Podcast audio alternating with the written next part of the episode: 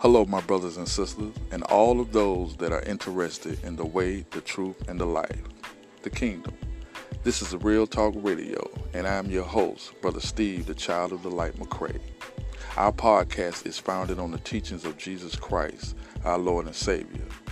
So if you're not saved or born again, there is no condemnation or any pressure, just encouragement for you to accept his sacrifice.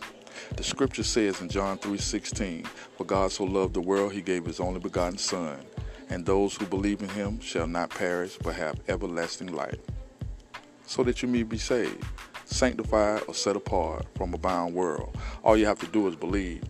And just like my mama tell us, when you've done all that you can do and all else has failed you, try Jesus.